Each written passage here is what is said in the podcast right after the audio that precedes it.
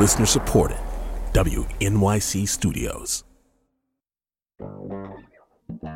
Welcome to NYC Now, your source for local news in and around New York City from WNYC. It's Monday, October 2nd. Here's the midday news from Michael Hill. The MTA is looking toward the future of flooding in New York after the remnants of Tropical Storm Ophelia hammered the region and paralyzed transportation. The agency says it pumped 20 million gallons of water from the subway system. MTA Chair Janno Lieber told New York One this morning the entire system is vulnerable in the era of climate change.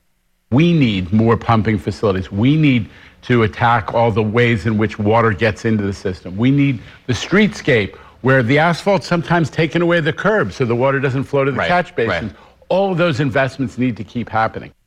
New Yorkers in one neighborhood between Brooklyn and Queens, dubbed the Hole, are still facing the consequences of last week's flooding, and they blame the lack of a sewer system for their woes.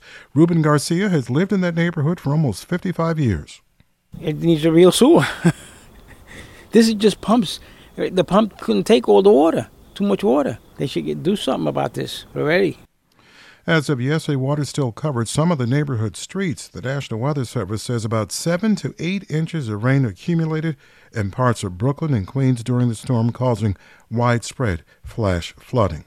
The New York Mets are searching for a new manager to replace Buck Showalter. They've just named a new president of baseball operations, David Stearns, who grew up rooting for the Mets. The Amazins were less than amazing this season, finishing with a losing record and missing the playoffs. 74 and sunny now, sunny and 77 for a hot day and breezy. Tomorrow and Wednesday will reach into the low 80s with haze and sunshine. Right now, 74 and sunny. On this week's On the Media, does the rise of X signal the fall of traditional right wing outlets? You don't have to have this website and a link that people have to click on. You can just say stuff and you can get attention. You know, you don't need to be Breitbart to do that anymore. Also, what does decolonization really mean? On this week's On the Media from WNYC. Find On the Media wherever you get your podcasts. NYC, NYC, NYC. The temperatures are starting to dip, although today, tomorrow, and Wednesday won't feel like it. Leaves are changing colors, and Spirit Halloween is taking over vacant shops across the city. That can only mean one thing for New York City renters the return of those hissing and clanging radiators. October marks the start of heat season in the five boroughs, when property owners must turn on the heat in buildings once temperatures hit a certain point. WNYC's housing reporter David Brand joins us to explain how it works and what we can do if we don't have heat. David, what would you explain as the reason for a heat season and what triggers heat season? Sure. So heat season began Sunday yesterday, and it lasts until May 31st, whenever the outdoor temperature drops below 55 degrees. So not something we, we probably have to worry about today, but it's going to be getting chillier and chillier soon. So whenever that happens, property owners must turn on the heat and keep indoor temperatures at 68 degrees or higher between 6 a.m. and 10 p.m. and at least 62 degrees at night. You know, the, these laws have changed over the years, but they actually date back over a century. So in the late 1800s, early 1900s, landlords began replacing kitchen stoves with central heating systems. Talk about coal-powered furnaces, pumping steam through radiators. A lot of these still around today, actually. But they gave tenants less control. So there are also rules and, and guidance around ventilation, and city officials were encouraging people to keep their windows open to circulate fresh air. This is around the time of the Spanish flu. And that led to even more cold weather complaints. So the city imposed these new minimum temperature laws and started issuing fines back in the 20s. David, if our home is chilly and our landlord is not turning on the heat, what can we do? Is there a place to lodge a complaint? Yeah, there's a few steps you can take here. So the first one, notify your landlord. Maybe they are aware, maybe the boiler is broken, they have a plumber on the way coming to make the fix. But if the landlord isn't responsive or they just don't turn on the heat, next step is to call 311, the city's uh, complaint and information system. So you can make a complaint by phone. You can also do it through the on, 311 online web portal. Uh, and th- that complaint goes to the city's housing agency, the Department of Housing Preservation and Development. They'll call you to see if the heat is on, and if they can't reach you or you tell them it's not, they'll send an, an inspector out. So the inspector arrives after a few days, takes the temperature. They'll also examine some other things like smoke detectors. They'll check for rats and roaches, and they may issue fines. But if the problem continues, HPD could even take the landlord to court. Uh, relatively rare, but it's a possible option.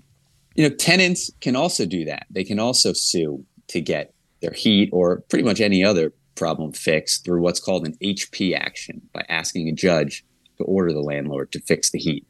Unfortunately, none of those result in a guaranteed or an immediate fix, but those are the steps that, that are available. David, that explanation has me wondering how many complaints does the city get each year, and how common are heat issues, and is it particularly bad for folks who live in public housing? Well, pretty common. Uh, I talked with HPD the other day, and they told me that they got 230,000 heat outage complaints last year. That's a lot.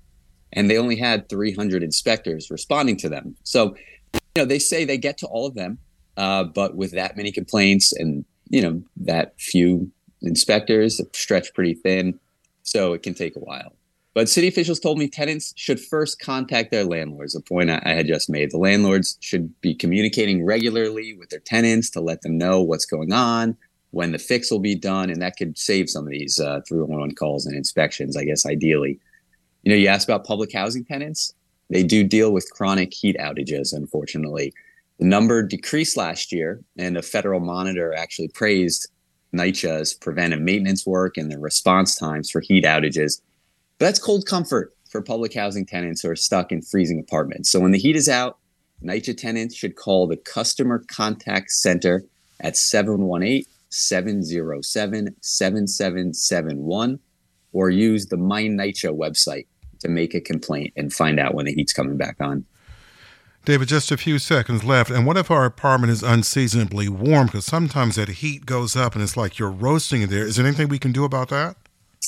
Yeah, a lot of New Yorkers know that problem too well. Uh, it gets too hot when the heat's pumping. It's from those uh, big, heavy duty uh, systems in the basement. But, you know, there really isn't that much you can do. HPD told me there's no maximum temperature rules during heat season. They did encourage tenants to contact their landlords again, ask them to turn the heat down that's kind of the ideal situation because it saves money, saves energy, and saves a lot of uh, a lot of tough time in a stifling apartment during a, a chilly day. WNYC's housing reporter David Brand. David, thank you. Thanks a lot, Michael. Thanks for listening. This is NYC Now from WNYC. Catch us every weekday, three times a day, for your top news headlines and occasional deep dives. And subscribe wherever you get your podcasts. More soon.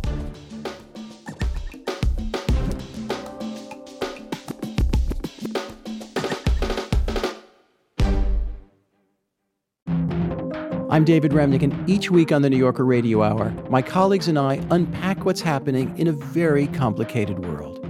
You'll hear from the New Yorker's award winning reporters and thinkers Jelani Cobb on race and justice, Jill Lepore on American history, Vinson Cunningham and Jia Tolentino on culture, Bill McKibben on climate change, and many more. To get the context behind events in the news, listen to the New Yorker Radio Hour wherever you get your podcasts.